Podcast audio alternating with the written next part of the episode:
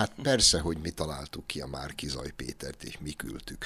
És miközben az A ajtón beküldtük Márkizaj Pétert, már volt egy B-tervünk, és ott beküldtük Gyurcsány Ferencet. Sőt, a legnagyobb találmányunk a Jakab Péter. Mert ugye a jobbikot is szét akartuk verni, úgyhogy kitaláltuk a Jakabot, és beküldtük a C ajtón. Folyamatosan frissülő tartalmainkért iratkozzanak fel a csatornánkra, kezdünk! Köszöntöm a kedves nézőket, a kedves hallgatókat és a kedves vendégeket, Bajer Zsoltot mindenek előtt. Szerbusztok. Szervusz. És Kohán Mátyást. Üdvözlöm a kedves nézőket is. Ez itt a Mandiner reakció, kvázi évzáró, évértékelő adása egy kicsit más környezetben, de továbbra is a Skluton VP-ben vagyunk. Innen sugározzuk gondolatainkat a YouTube-on és Szerte egyéb felületeken keresztül. Így van. Csak életterünk akár Európáig kisé beszűkült. hát igen, egy kicsit összehúzzuk magunkat. Nehéz év következik, de az előző sem volt piskóta. A három dátum köré gondoltam, hogy csoportosíthatnánk a gondolatainkat, visszatekintve erre az évre. Nyilván elég mozgalmasra sikerült, tehát beszélhetnénk erről három órát is akár, vagy még akár egy évet is, de ez most egy 45 perc lesz. Nem időrendben haladnánk, de legyen az első dátum április harmadika. Ugye arról beszélt előtte az ellenzék, hogy Orbán Viktor megijedt és mindent mozgósított annak érdekében, mintha korábban nem tette volna meg ezt minden választásnál egyébként, hogy megnyerje a választást, mert hiszen egyesült az ellenzék, lett egy keresztény-konzervatív jobboldali tisztességes jelölt, Márkizai Péter személyében, aki győzelemre vezeti az ellenzéket, összeállt hat párt, Gyurcsány Ferenc is beállt a sorba, Dobrev Klára is beállt a sorba, Jakab Péter is beállt a sorba, mi ez, hanem győzelemre predestináló összeállítás. Miért kapott ki az ellenzék április harmadikán ennyire szerintetek?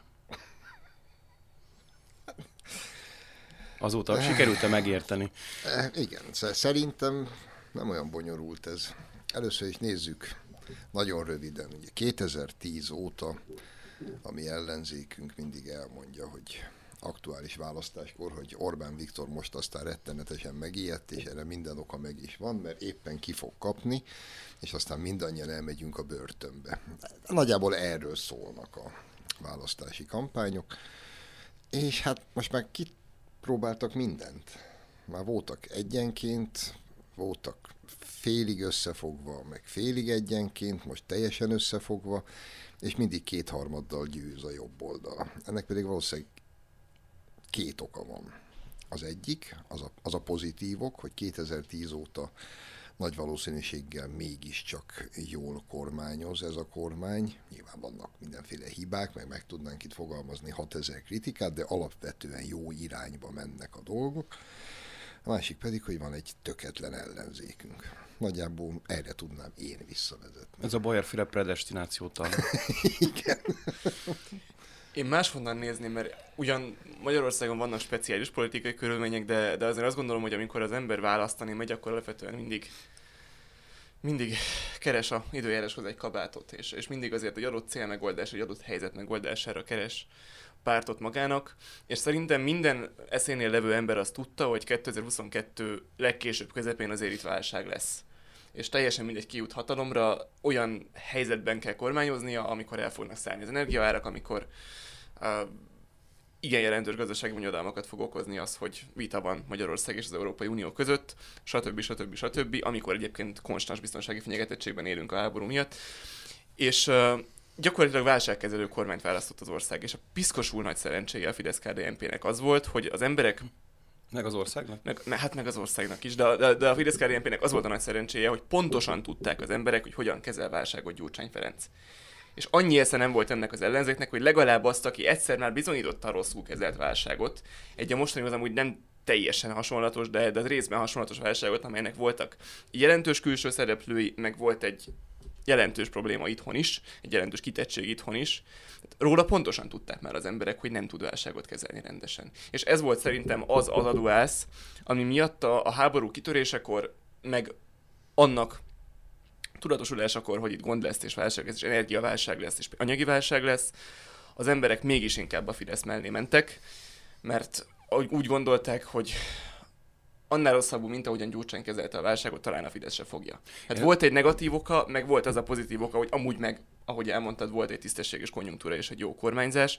És azt gondolom, hogy ez rótta egyébként egy nagyobb felelősséget is a Fideszre ezen a választáson, hogy viszont most meg kell mutatniuk, hogy ők pedig jól kezelnek válságot. És nagyon kíváncsi leszek a jövő évre ebben a szempontból. Ugye azt szok, szokták mondani az ellenzékiek, hogy hát ugye még Orbán Viktornak 12 évet nem kellett válságot kezelni, mert hogy bezzeg a gyurcsánynak kellett, meg a bajnainak, a frontsebésznek. De, de, de Orbánnak nem kellett, mert ugye ilyenkor elfelejtődik meg a vörösi szab katasztrófa, elfelejtődik az árvizek, elfelejtődik. És azért volt itt migráció, és volt itt két évnyi Covid járvány, hogy lefektette az egész világot. Talán ez is lehet egy tapasztalat, hogy azt hogyan kezelte az Orbán kormány. És a Covid pedig főleg, mert a Covidban egyébként látszik, az, ami most is látszik, hogy a kormány válságkezelése az nem úgy működik, hogy a kormány meghallgatja Kincses Gyulát, vagy az aktuálisan magát ez a fantasztikus orvosszakértőnek kiáltó, kikiáltó orvost, és akkor levezeti az ő magasztos nyilatkoztatásából a, a politikáját, hanem végig, végig, végig minden egyes lépésben, akkor is, hogyha egy kicsit más mond a közgazdaságtan, ha egy kicsit más mond az ez, meg az, meg az amaz, akkor is az emberek véleménye alapján kezeli a válságot. Ez a Covid-ból nyert tapasztalat. És ez működik szerintem a, most a, a mostani háborús válságkezelésben is. Ez, meg ezer kérdésem van még ezzel kapcsolatban, de Zsolt azért tőled mindenképpen megkérdezném, hogy ugye a DK szerint Márkizai Pétert a Fidesz küldte. Márkizai Péter szerint a Gyurcsányt a Fidesz küldi harcba. Te hogy tudod? Te Melyik, melyiküket, vagy mindkettőt-e? Igen, én mint... Na, hogy is van ez? Én, mint Fidesz alapító tag, aki lehet, hogy... Á, áruld el a részleteket. Le, lehet, hogy többet tudok az átlag embereknél. Hogy próbál, és ilyenkor komolyan kell valamit mondani. Nem, szó sincs róla. De... Én, figyelj, én próbálom bele képzelni magam időnként az ő helyzetükbe ott a túloldalon, és ez borzasztó lehet tényleg borzasztó lehet. Most a cinizmus nélkül mondom. Amúgy meg cinikusan mondom, hogy engem ez egyáltalán nem zavar, sőt. De ha csak úgy alapvetően nézem, szörnyű lehet ott lenni 12 éve a teljes reménytelenségbe, és már szerintem az okosabbja odaát mindig úgy fut neki, bármit is mond hivatalosan, hogy azért a zsigereikben érzik, hogy ez megint nem fog összejönni és szerintem például Feriék is így vannak ezzel. És akkor elkezdődik ez, már, már előre ki kell találni, hogy miért nem fog sikerülni. Hát és akkor jó. Hát persze, hogy mi találtuk ki a Márkizaj Pétert, és mi küldtük. És miközben az A ajtón beküldtük Márkizaj Pétert, már volt egy B tervünk, és ott beküldtük Gyurcsány Ferencet. Sőt, a legnagyobb találmányunk a Jakab Péter. Mert ugye a jobbikot is szét akartuk verni, úgyhogy kitaláltuk a Jakabot, és beküldtük a C ajtón. Persze, mindenkit mi küldünk. Hát igen, hogyha abból indulunk, hogy a Fidesz egy sikeres párt, politikai értelemben mindenképpen 12 év kormányzás után, akkor az ellenzék szétverése az is egy sikertörténet. Egyébként egyetlen komoly, egyetlen komoly mondatot. Ha én most ellenzéki lennék, és engem tényleg érdekel, hogy lett már kizajból a miniszterelnök jelölt? Akkor én nem hülyeségeket beszélnék, hogy a Fidesz küldött ide mindenkit. Engem egy dolog foglalkoztatna. Ki vette rá karácsonyt arra, hogy visszalépjen? Az összes többi ugyanis teljesen mellékes. Meg kivette rá a komplett ellenzéki médiát arra, hogy sugározza ezt a képet az esélytelen karácsonyról, meg a, meg a, a jövő reménysége már kizajról, akivel tudja vonzani a fiatalokat. Kivette rá a telexet arra, hogy politikai nagyvadnak titulálja Karácsony Gergely. De az már később volt. Az már később volt. Hát abban a néhány napban az egész balos média ezt a képet sugározta, hogy csak akkor lesz így ellenzéki győzelem, de akkor viszont mindenképpen lesz hogyha már Gizai Péter javára visszajött karácsony. Ellenben, hogyha erre keressük a választ, akkor már itt is vagyunk a hogy, szok, hogy, hogy illik ezt most mondani a mi, mi média közegünkben? Itt vagyunk a dollárban. Na, hát például azt, akkor még nem tudtuk, hogy akkor még nem tudtuk, miféle de, gurulások de ha, voltak. Ha most elkezdem visszafejteni, hát eh, Bajnaiék és, és Karácsony fő tanácsadója áll a mögött a Action for Democracy mögött, amelyik megkapja végül is a pénzeket. Egyszer csak hirtelen a teljesen egyértelműen elkönyv, győztesnek elkönyvet karácsony pár nappal a nagy aktus előtt fogja magát, így azt mondja, hogy hát, ezt mégse szeretné csinálni. Megsajdult a hátam. De hogy fölkér mindenkit, hogy igen, a Márkizajt kell támogatni, hát azért egy nézzünk, tegyünk már úgy, mintha ezek véletlenek lennének. Igen, elgázolta már Kizaj villamos. Egyébként, ha itt tartunk, akkor az meg az amerikai kormányzati körök, vagy ki tudja milyen köröknek a inkompetenciáját jelenti, hogy ezek a, ez a 3 milliárd dollár, ez nem került a legjobb helyre. Tehát, hogyha ebből valamilyen befektetést szándékoltak eszközölni, akkor az alig, alig ha ez, ez a végeredmény volt. De az az igazság, hogy néha közben is elnevettem magam, amikor ezekről beszélünk, miközben tragikus szerintem. Meg is mondta a miniszterelnök úr, ez, ez mondjuk a választás éjszakáján elhangzott, hogy a magyar baloldalból Soros Gyuri bácsi valaha volt legrosszabb befektetése. hát kidobott pénz volt mind a három milliárd, nem, nem mondott három milliárdot, de mind a sok milliárd. Akkor még nem tudtuk, hogy hány milliárd. Amennyi, amennyi, amennyi beléjük ment. Ez egy Szerintem ez megint csak a fidesz KDNP óriási nagy szerencséje, hogy egyen, ugyan vannak potens külföldi ellenfelei, de szerintem egészen világos, hogy, hogy a komplet demokrata establishment arra utazott rá ezen a választáson, hogy ne a Fidesz nyerjen, és egészen biztos, hogy volt brüsszeli lobby is. Én nem gondolom azt a lobbit annyira szélesnek, mint mindenki, tehát szerintem tovább is vannak, főleg gazdasági szempontok mentén nekünk biztos. hatalmas barátaink, de de volt egy jelentős brüsszeli erőfeszítés annak érdekében, élén egyébként a helyreállítási alap akkor még teljesen kamu indokokkal történő lefolytásán, amelyben egyébként tárgyalás sem igazán folyt abban az időszakban. Tehát volt erre egy, egy, egy, egy szándék, és az a hatalmas nagy szerencséjük, hogy, hogy nem tudnak magyarul ezek a külföldi ellenségeink, és egyszerűen nem látják át se, se politikailag, se lelkileg, se sehogy ezt, ezt az egész magyar ország nevezető politikai jelenséget, ami valóban egy egészen más és egészen érdekes politikai jelenség, közép belül is szerintem kifejezetten unikális. De, de annak érdekében, hogy valaki Orbán Viktort itt külföldi titkosszolgálati beavatkozási módszerekkel leváltsa, azért mégiscsak meg kéne ismerni. Uh-huh. Ilyen, ilyeneket pedig nem várhatunk el tőlük. Egyébként lehet, hogy már is többet beszéltünk az ellenzékről, mint illene, tekintve a támogatottságokat is akár, de ez még egy érdekes jelenség, amit behoznék ennek kapcsán, hogy azért most már válságos időket élünk. Tehát elég az embernek a boltba bemennie, most már benzinkútra is félve gurul be, nem azért, hogy nincs benzin, hanem hogy mennyibe kerül, vagy mind a kettő egyszerre. Tehát úgy mondhatni kényelmetlen az élet, és, és ö, ö, vannak gondok, és amit előre látunk a következő hónapokban, az valószínű, hogy ezek megoldódnak egy hamar. Ilyenkor szoktak az ellenzéki pártok, hogy mondjam, könnyű prédához jutni politikai értelemben, és nekik még ez sem sikerül. Hát legalábbis ahogy a legutolsó közvéleménykutatásokat az ember nézi, már kötésig, szügyig gázolva a válságban, az összes, tehát az, ő, az övéig is, mint annyit tudnak mérni, hogy egy hetet százalékkal csökkent a Fidesz támogatottság, ebből próbálnak címlapsztorit fabrikálni, és rögtön utána oda teszik, hogy de viszont az ellenzék egy még, még többet. De, igen, ezért mondom, hogy szörnyű nehéz lehet ott azért az élet reggeltől estig, e, másrészt pedig hát a nyakunkon a, a válság, ugyanakkor most megint ilyen, tudom, hogy pután hangzik, de fölemelték a benzinárát, most nem tudom mennyi, 6... 646 vagy 666 a benzin, 700 fölött a dízel. És tegnap, tegnap előtt három napja én ilyen dugókban még az életemben nem ültem Budapesten. És Karácsony van a szeretet ünnepek közeledik. Folyamatosan azon gondolkodom. Mennek a benzinnel. De, de hogyha ekkora megy a szórasz, akkor, akkor kiül az autóba 640 forintos benzin. És kivel van tele a pláza? És kivel van tele a pláza. Tehát értem én, és nem akarom kisebbíteni sem a válságot, és nyilván, hogy innen Budapestről megint minden máshogy látszik, és nyilván vannak Észak-Magyarországon, vagy bárhol az ország, vagy az ormányságban helyek, ahol az élet a mi számunkra szinte elképzelhetetlenül nehéz, vagy nehezebb, de ezzel együtt az, hogy itt tíz óta azért folyamatos és mind, még, még a Covid ellenére is folyamatos életszínvonal növekedést tudott biztosítani ez a kormány.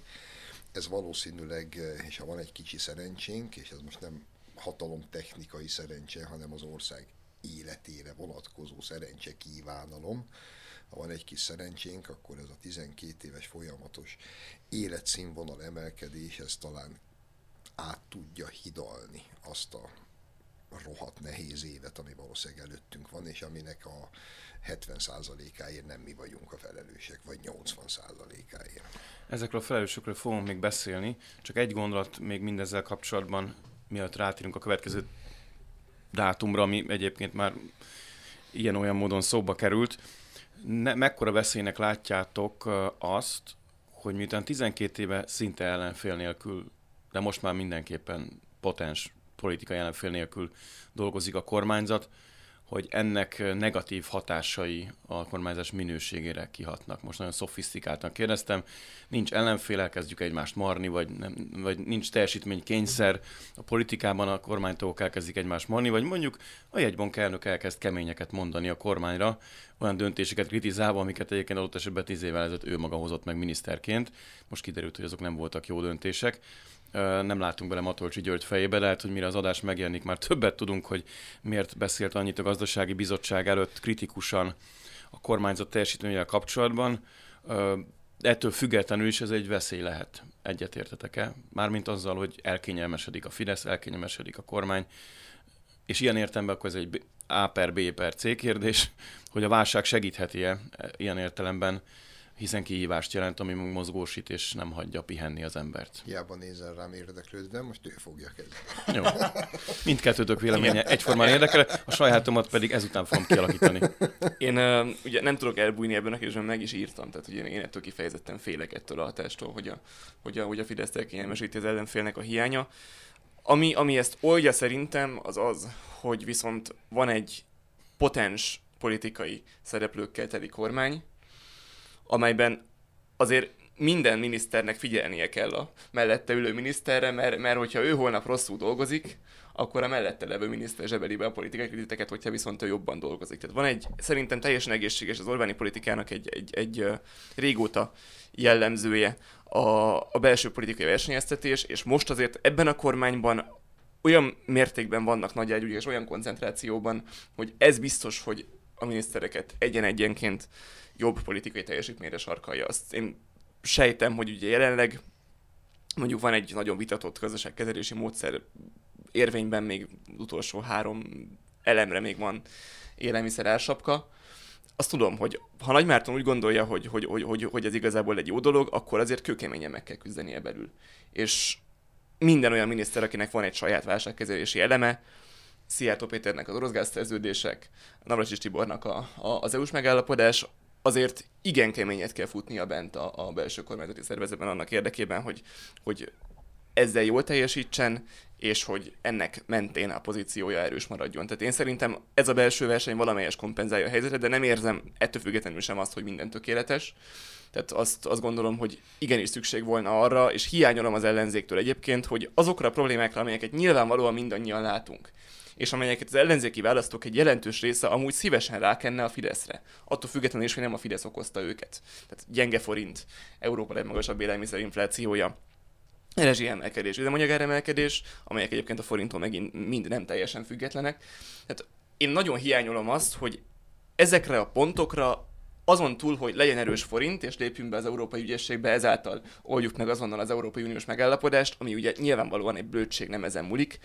Ezen túl nincsenek erre pontról pontba szedett tervek, ami, amit én nem tudok fölfogni politikailag, hogy miért nincsenek. Mert ha, ha, ha valamire most van népi igény, akkor az az, hogy valaki elmondja, hogy pontosan mitől lesz erősebb a forint, pontosan mitől megy lejjebb az élelmiszerinfláció, pontosan mitől megy lejjebb Na, hát, hát, hát, nem tudják. Hát na ez a probléma. De hogyha viszont nem tudják, akkor viszont a francért kéne ugye rájuk szavazni. Hát meg is a saját farkában rapadok, így jó nem Igen. is szavazunk rájuk. Én átfogalmaznám neked a kérdést. Benned mi tartja még a tüzet? Halobog éppen. Egy 60 éves öreg bácsi vagyok. Aj, ez tétel mondod, Pont de... is nézel ki. a, ezzel együtt tényleg van bennem még mindig tűz, ha úgy tetszik, vagy ilyen, ilyen elszánt harcosnak tűnök. Két dolog. Az egyik, és, és, és csatlakozva az előttem szólóhoz, nem elsősorban a szeretve tisztelt hazai ellenzék, mert ő mellettük aztán tényleg el lehetne lustulni. De nekem vannak ilyen, ilyen rögeszméim, és 60 évesen az embernek már lehetnek rögeszméi. Az egyik ilyen rögeszmém, hogy Európa és a nyugati kultúrkör van olyan végveszélyben, ami ellen az én generációnak kötelessége mindent megtenni, hogy ezt elkerüljük, vagy elhárítsuk. Elsősorban azért, mert az én generációmnak ti vagytok a gyerekei. és mert az embernek vannak gyerekei, és akinek vannak gyerekei, az nem a pillanat rabja, mert az, annak fontos a jövő. És, és mivel nekem fontos a jövő, és bizakodom benne, hogy unokáim is lesznek, így aztán némiképpen majd megsimogathatom az örökké valóság kócos fejét is. Éppen ezért azt gondolom, hogy nekem nem elsősorban az a dolgom még, amíg tudok bármit is tenni, hogy most megóvjam a hazámat Gyurcsány Ferencéktől, ez is, de az, hogy 30 meg 50 év múlva is legyen Franciaország, meg Németország, meg Anglia, meg el lehessen Marokkó. menni bár... Az más. Hülye, de igen, pontosan tudod te is, hogy mir- miről beszélek. Hát ez, a, ez a dolog egyik része. A másik része az egy picit nézzünk haza, és amit itt az imént Matyi is emlegetett, ezt lefordítva ilyen egyszerű nyelvre. Tudjátok, mit látok én? Én azt látom, hogy ez a mostani ellenzékünk, ez pont olyan, mint ez az egész örök megváltást ígérő marxista baloldal szerte a világon. És, és nekik egyetlen egy krédójuk van, és ennyit tudtak, akár hatalmon voltak, akár nem voltak hatalmon, mindig a következőt tudták ígérni. Ha mi jövünk, akkor most még szar lesz de tartsatok ki, mert nem sokára, majd valamikor a jövőben viszont olyan rohadt jó lesz, hogy azt el se tudjátok képzelni. Sőt, erkölcsi kötelességetek de... kitartani. Pontosan. Emlékszem Gyurcsányra, így magyarázta. Pontosan. És most nem ugyanezt ígérik? Hát most, tehát most az a bajuk, hogy volt benzinár sapka. Több mint egy évig, 13 hónapon keresztül a magyar emberek most a jelenbe, nem 15 év múlva most, olcsóbban tankolhattak. Ezáltal több mint egy év alatt közel 400 ezer forintot spórolhattak meg, mert ez a kormány úgy döntött, hogy most legyen jó, nem majd akkor. És ugyanez vonatkozik szerintem minden másra is. És van itt mögöttünk 40 év kádárizmus, nem mögöttetek, mögöttünk, az én generáció mögött, de az én generáció a legnagyobb szavazó. 40 év mögötted sincs, Zsolt, tehát azért most elnézésedet kérem. És egész egyszerűen mi abban nőttünk fel, minden nap el volt mondva, hogy elvtársak, poszt egy kicsit meg kell húzni az adrák szíjat, de higgyétek el, nem sokára jó lesz. Azt egy nagy szart lett jó.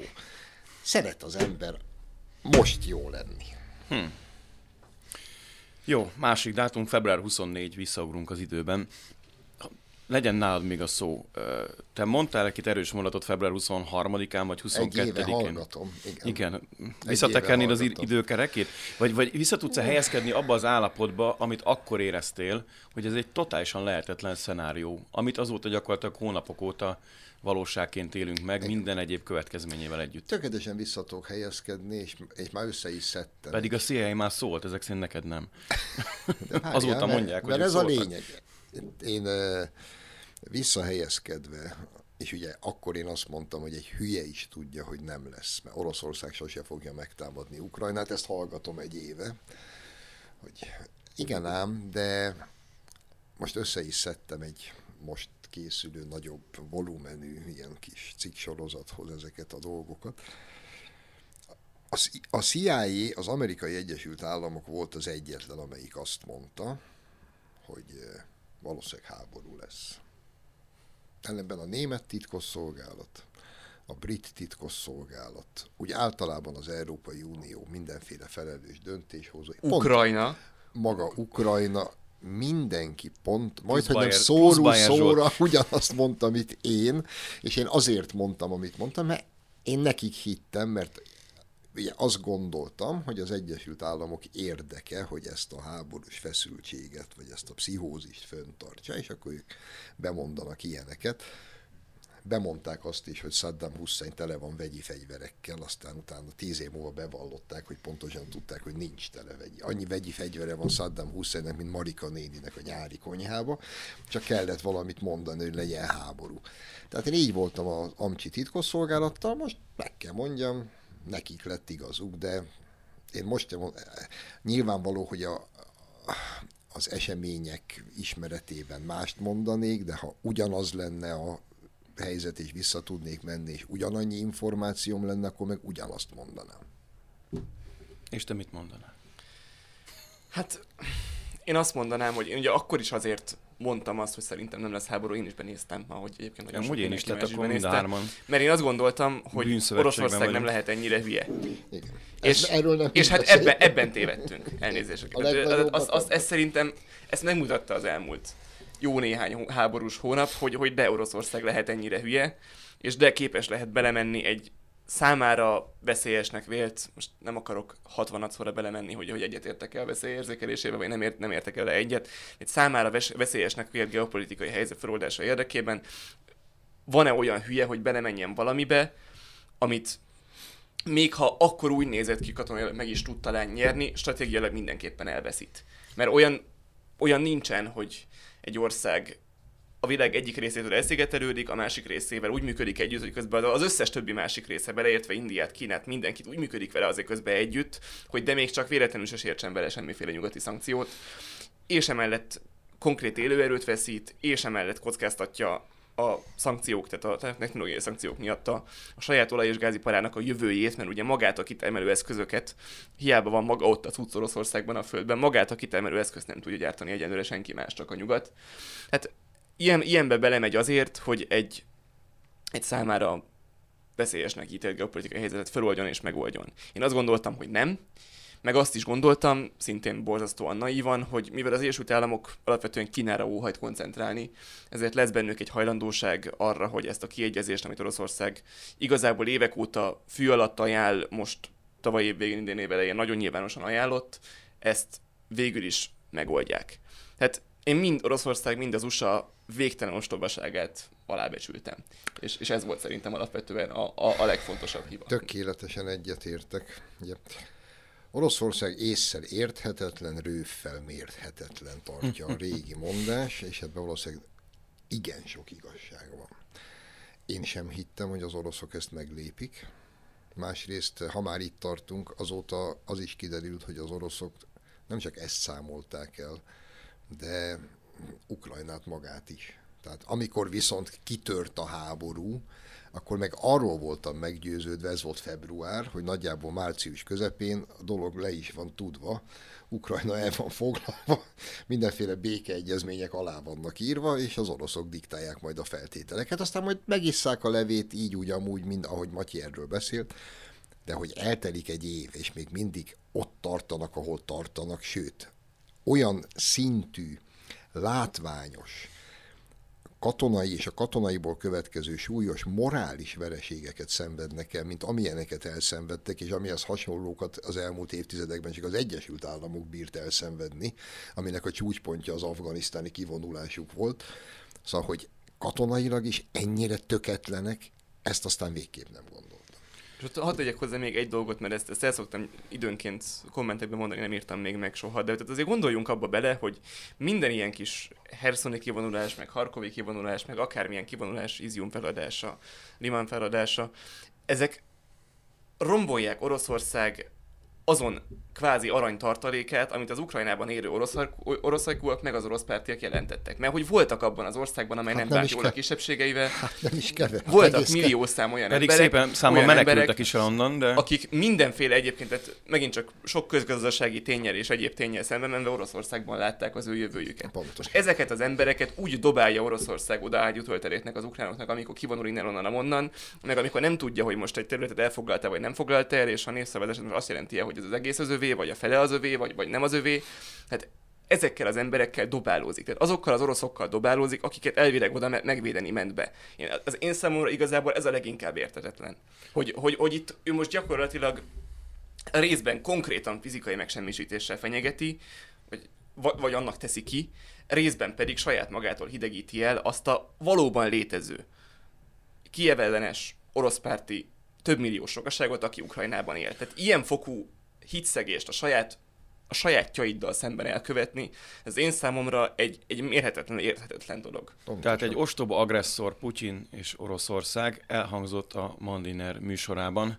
Látom most a szalag címeket. Na de, jó válaszokat adott-e Európa? Ezt még egyszer vegyük át röviden, ugyanis azt már látjuk, hogy körülbelül ennek milyen hatása van a háború eddigi menetére, mert az egy tény, és most is beszéltetek, te- beszéltetek róla hosszan, hogy hogy finoman szóval sem egy hadászati sikertörténet, amit Oroszország itt az orosz haderő bemutat, de azért azt sem nevezném sikertörténetnek, ahogy az európai gazdaság kezd alakulni, mindezek tükrében, Na hát. és ö, ennek a szeleteit bontsuk ki. Már sokat beszéltünk róla, de ha visszatekintünk erre a 12 évre, hó, évre?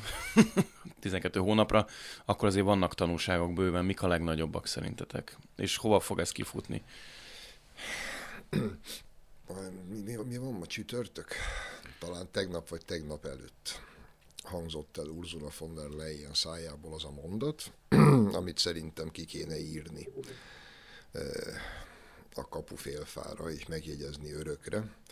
Így szólt a mondat, vége annak a világnak, amikor az európai gazdaságot az olcsó orosz energia működtette. Ez egy viszonylag könnyen megérthető, kijelentő mondat. És azon kivételes mondatok közé tartozik Ursula von der Leyen-től, amelyek valószínűleg igazak is. De innentől kezdve az én számomra, és akkor megint itt vagyunk, Európánál, csak fő kell tenni azt a kérdést, hogy miért, kell, miért is kell ennek így lennie? És semmit nem visszavonva abból, amit itt Matyival elmondtunk az orosz ostobaságról, a nem várt ostobaságról. Azért van itt még egy vonulat, és ebben eh, az én nagy összeesküvés hívő barátom Bogár Laci gondolataival kell egyetértsek. Itt az elmúlt 100-120 évben nagyon komoly erők mozdultak meg mindig is azért, hogy az a tökéletes vine-vine helyzet, ami úgy szólna, hogy a kifogyhatatlan mennyiségű, olcsó orosz energiahordozók. És az elképesztő német ipari és technikai tudás hogyha egymásra talál, az egy olyan win-win szituáció, amikor az oroszok is rohadt jól járnak, és a németeken keresztül, mert lássuk be, a mostani Európai Unió, ma már nem, de még egy pár évvel ezelőtt a soha ki nem mondott negyedik német birodalom fedő neve volt, tehát az egész Európa is csak jól járhatott volna vele. Most ehhez képest van az, ami van, hogy Európa úgy döntött, vagy egy kicsi baksisír. Mert itt az így előre hagyd tegyem föl azt a kérdést, sose kaptam még rá választ, hogy tessék nekem elmagyarázni, hogy az miért bűncselekmény, ha a katari kormányat egy kis zsozsót azért, hogy őt fényezzék, az meg miért a demokrácia csúcsa, ha Soros György ad egy kis zsozsót, hogy őt fényezzék, meg az ő politikáját, erre sose fogunk választ kapni, de hogy most... Mert az... Soros György nem rendez foci vb Nem kormányzati szervezet. Értelek. Szóval, hogy eh, az európai döntéshozók vagy pénzért, vagy pusztán elmebajból most úgy döntenek az orosz háború kapcsán, hogy fölszámolják végképp azt a jó létet, amit az orosz olcsó nyersanyagok és az olcsó orosz energiahordozók jelentettek, és megpróbálják elhitetni az európai társadalmakkal, hogy ezt ki lehet váltani bármi mással. Miközben a Német Gyáriparosok Szövetsége már elmondta a másik fontos mondatot, ezt a Urzula mellékének írni, hogy Európa nem tud meglenni orosz energiahordozók nélkül. Most ez a két mondat viszonylag ellentétben áll egymással, és én azt gondolom, hogy mind a kettő igaz, sajnos, de nagyobb súlyjal fog a latba esni a Német Gyáriparosok Szövetsége vezetőjének a kijelentése. És amikor elképzelem azt az LNG gázzal megtöltött amerikai tankert, ami átpöfög az óceánon, és beáll a hamburgi kikötőbe.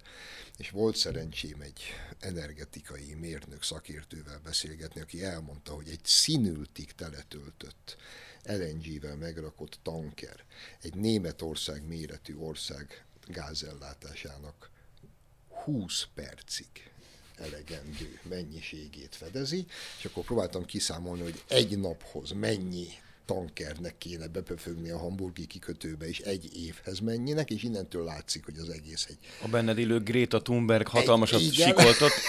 és az egész egy gigantikus hazugság, és nyilvánvaló, hogy, hogy igen, egy más világ jön. Egy, és én nem vagyok meggyőződve hogy ez a más világ, ez jobb lesz, sőt, sokkal rosszabb lesz. Már csak azért is borzasztóan igazad van egyébként, és én itt most optimistán fogok viszont kifutni egyébként, Egy ami, kicsit ami, ami furcsa lesz, de, de ettől függetlenül optimistán fogok kifutni, hogy ha megnézzük Oroszország problémáit itt a háború folyamán, akkor látszik, hogy miből van nekik hiányuk. Elsősorban ugye észből ez, ez, egy, ez egy jelentős probléma. Katonai technológiából, modern katonai tervezési tudásból, logisztikai kapacitásból gyakran. Miből nincsen?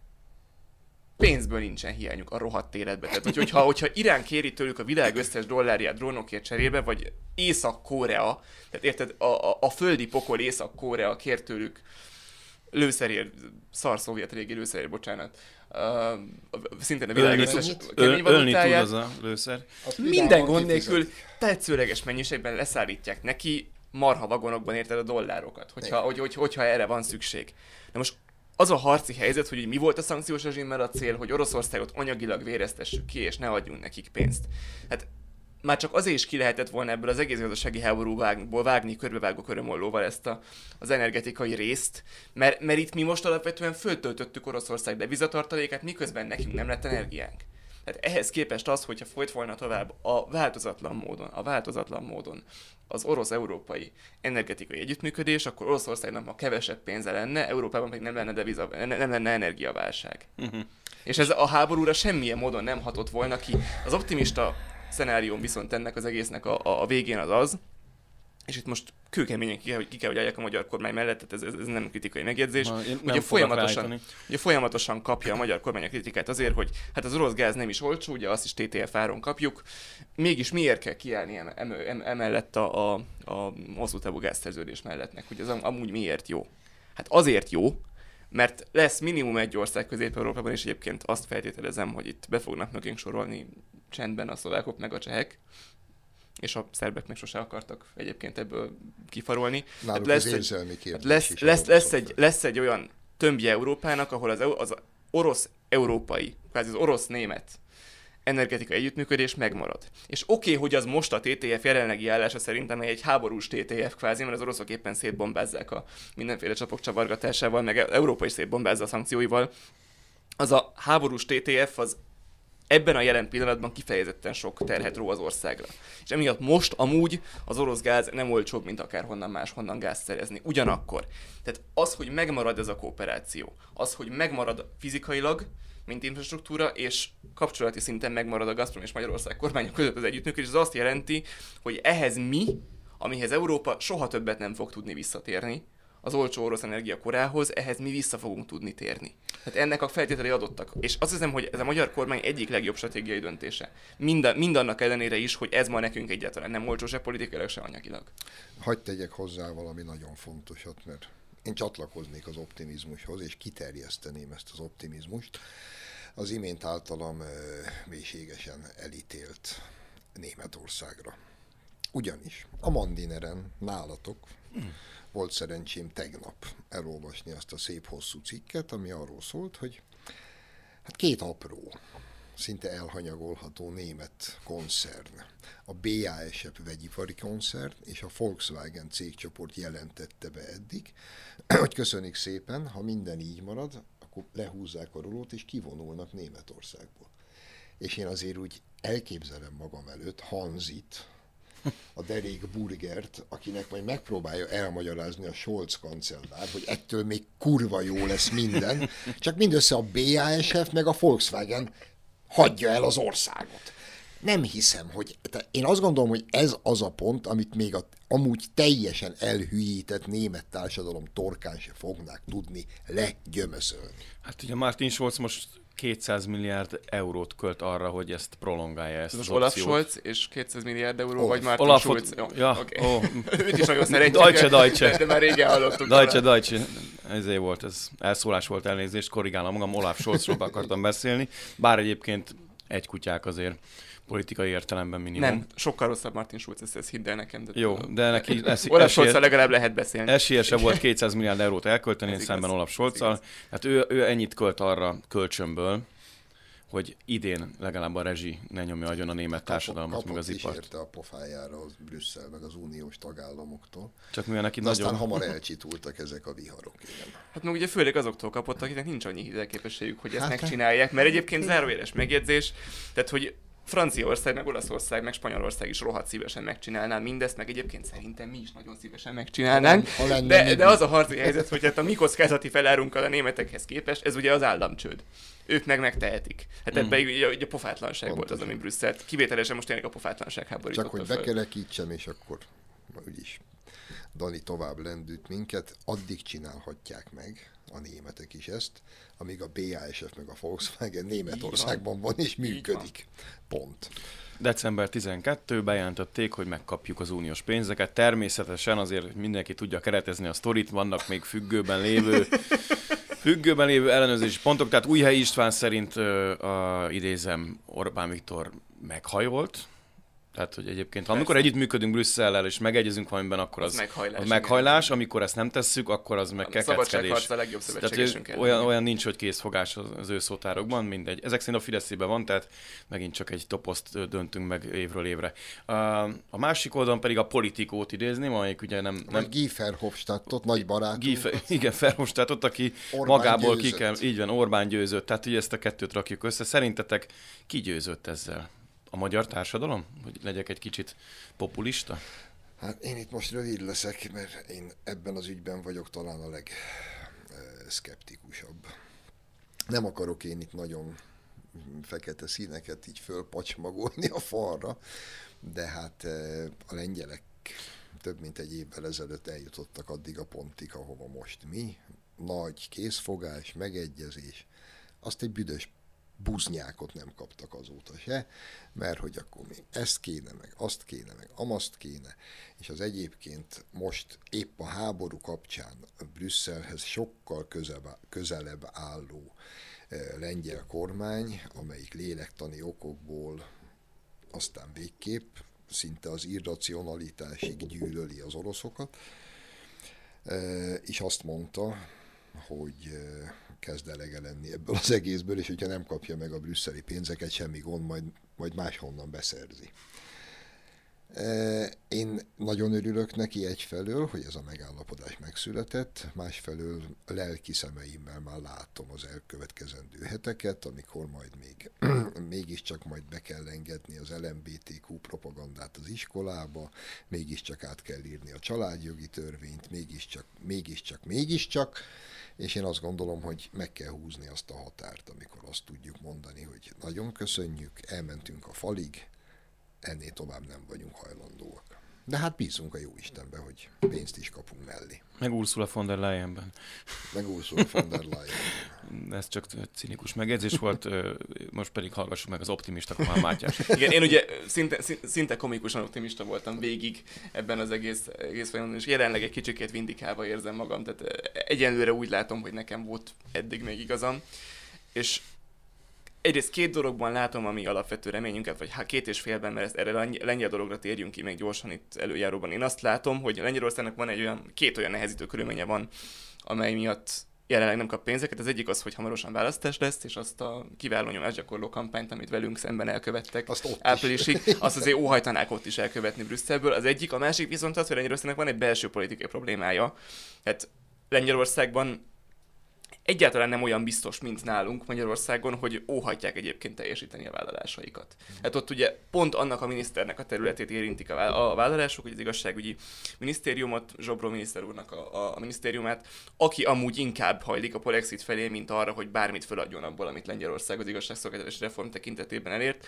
Tehát ugyan formailag igaz, hogy azt a fővállalást, hogy a fegyelmi kamara megszűnik, teljesítette Lengyelország, de ezt inkább elsikálta, mint teljesítette. Én a Lengyelországot jobban ismerő kollégákkal, szakértőkkel alapvetően erre szoktam a végén jutni, hogy értem, hogy mondhatja, keretezheti úgy a, a, a lengyel kormány, hogy ő teljesítette a vállalásait, de azért ha egy kicsit hunyorítva jobban oda nézek, akkor talán mégsem.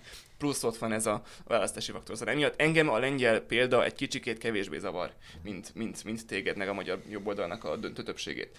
A másik, hogy van még két nagy fegyverünk, az egyik a vétó, amely egyébként most ebben a kérdésben is, ahol, ahol mindennél jobban a, a mocskos undorító feje fölvetődött a politikai lókereske- lókereskedelemnek, mert egyértelmű egyébként, hogy hiába mond akárki akármit korrupcióról, meg bírósági reformról, meg mi a francról, azért ezt a négy dolgot, hogy globális minimumadó, ukrán segély, magyar helytási alap és magyar 7 éves költségvetés pénzeinek kondicionalitása, hát ezt azért mégiscsak egy csomagként kezelte az Európai Tanács. Hát viszont ebben a lókereskedelemben hát nekünk ott van a kártyánk a vétó. Tehát olyan szerintem nem lesz, és Lengyelország is bízhat ebben, hogy olyan nem lesz, hogy valamihez egy éven, két éven, négy éven, hét éven keresztül ne kelljen a magyarok és per vagy a lengyelek hozzájárulása. Hát az, hogy a végtelenség nem lehet velünk packázni, az azt a vétó garantálja. Ez, ez szerintem egy fontos dolog, és az, hogy Lengyelország most belengedte, hogy ő talán lehet, hogy mégiscsak megvétózná ezt a globális minimumadót, és új, új, új aggályai támadtak, azért ez szerintem némiképpen összefügg a lengyel a... pénzek helyzetével. Ez, ez, ez nekem egy erőforrásként tűnik föl a magyar oldalon, meg egy pozitív uh, jelként arra vonatkozólag, hogy megjönnek a pénzek. A harmadik pedig az, a, a, hogy a legnagyobb barátunk ebben a kérdésben Brüsszelnek a végtelen túlbonyolítottsága. Uh-huh. Mert pont azért, mivel most egyébként, én olvastam, csináltattál velem egy sajtószemlét kedden, mikor, mikor, mikor, hát tényleg te csináltattad, hát mikor, mikor ügyeltem bent a, a, a, cégnél, és olvasgattam, mit gondolnak a brüsszeli tudósítók, meg, a, meg az EP jelentős része erről a díjról, és rengetegen ünnepelték Magyarország kohéziós pénzei 55%-ának befagyasztását. Ugye nem ez történt, hanem a kohéziós pénzeken belül három operatív program 55%-a fagyasztódott be ideglenesen, ez 18% ha jól számolom a komplett EU-s pénzcsomagon belül, de tehát hogy a helyzet az, hogy Európa magyar ellenes magyar gyűlölő része az nem csak Magyarországot nem érti, de az európai struktúrák és intézmények és pénzügyi megoldások fölfogásához is elképesztően ostoba. És éppen ez a kommunikáció és lehetőség a számunkra, hogy az Európai Bizottság minden gond nélkül fog tudni olyan dílt kötni, már látszik, mert megcsináltuk ezt a dílt december 12-én, amelyben a Magyarországgal ellenséges oldal úgy érzi, hogy Magyarország meg van büntetve, de közben a pénzek meg megjönnek. És nekem ez így kiválóan megfelel. Hogyha a kondicionalitási akárminek átszázva adják oda a pénzt, én őszintén nem érdekel, tehát kifejezetten támogatom, hogy érezze jól magát, és legyen, legyen komfortos viszony a parlament és Ursula von der Leyen között. Ha a suska közben jön, akkor, akkor velem rendben vagyunk. Az Európai Parlament most egyébként egyéb, egyéb oka van elfoglalva, ugye a Nimbuszán, a korrupció ellenes Nimbuszán egy ilyen csipetnyik is volt, hogy, hogy is mondta Mornár Csaba, 700-ból egy. Igen, meg, meg, meg, meg Gulyás Zserget idézném inkább, hogy ez az Isten humor érzéke. Hogy, hogy zseniális két nappal, előtte, két nappal előtte, hogy az EP-nek nagyokat kellett volna mondani a magyar korrupcióról, azért kiderült, hogy a rohadt életbe a semmiért elfogadtak 600 ezer eurót. Amiről... Mert hogy egyébként hát mi a francot tud csinálni az Európai Parlament kapcsán? Amiről, és ez a, a legcsodálatosabb, szintén tegnap az vizsgálati fogságba helyezett görög hölgyet, EP szocialista alelnökét tegnap hallgatta ki először a rendőrség, ahol azt mondta, a lakásában talált 600 ezer euró készpénzről, Fokkal sincs, hogy az hogy került oda. Imádom. Imádom. Hú, erről, még, erről kell még sokat beszélnünk, de a nézők kedvére, a hallgatók kedvére, amikor felvettük akkor, azt a műsorod akkor tegnap, nekik már lehet, hogy ez egy korábbi időpont lesz. Csak egyetlen kérdés, mert megfogadtam magamnak, hogy ezt megkérdezem tőled, hogy teszel-e fogadalmat jövőre, hogy mondjuk, mert tettél már korábban ilyet, hogy visszafogott stíl, visszafogottabb stílusban és, fejezett ki magad a közéletünket feszítő és, fontos kérdésekben. És jelentősen csökkentettem is a csúnya szavak arányát, úgyhogy most megint megfogadom, és akkor még egy kicsit csökkentem, és előbb-utóbb eljutunk oda, hogy úgy fogok beszélni, mint Assisi Szent Ferenc az erdők vagyjaihoz. Ó, oh. Napfivér, holdnövér. Így van. Jó, hát ö, folytatnánk még sokáig, de itt most abba kell hagyjuk. Nagyon köszi, hogy eljöttetek. Mi köszönjük. Nagyon köszönjük a figyelmet, és hogy Orbán Viktort idézem, boldog karácsonyt mindenkinek. Köszönjük. És áldott adventet. Köszönjük. Ha tetszett a videónk, iratkozzanak fel a csatornánkra, és kövessék a Mandinert minden lehetséges fórumon.